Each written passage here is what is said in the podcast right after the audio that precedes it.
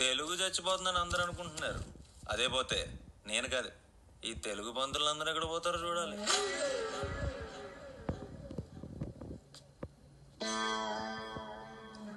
తెలుగు చచ్చిపోయే పరిస్థితే వస్తే దానికంటే ఒక్కరోజు ముందు నేనే చచ్చిపోతాను. పక్క రాష్ట్రాల వారు భాష భాష అని చచ్చిపోతుంటే మీరు తెలుగు చచ్చిపోవాలనుకుంటున్నారు. తెలుగు అంటే ముప్పై ఐదు మార్కులు ముక్కి మూలిగి తెచ్చుకోవటం కాదురా. అది మనం అమ్మతో మన బాధల్ని ఆనందాల్ని పంచుకునే వాడది. అయినా దెబ్బ తగిలితే షిట్ అని అశుద్ధాన్ని నోట్లో వేసుకునే మీకు తెలుగు గొప్పతనం ఏమర్థం అవుతుందిరా నేను నీకు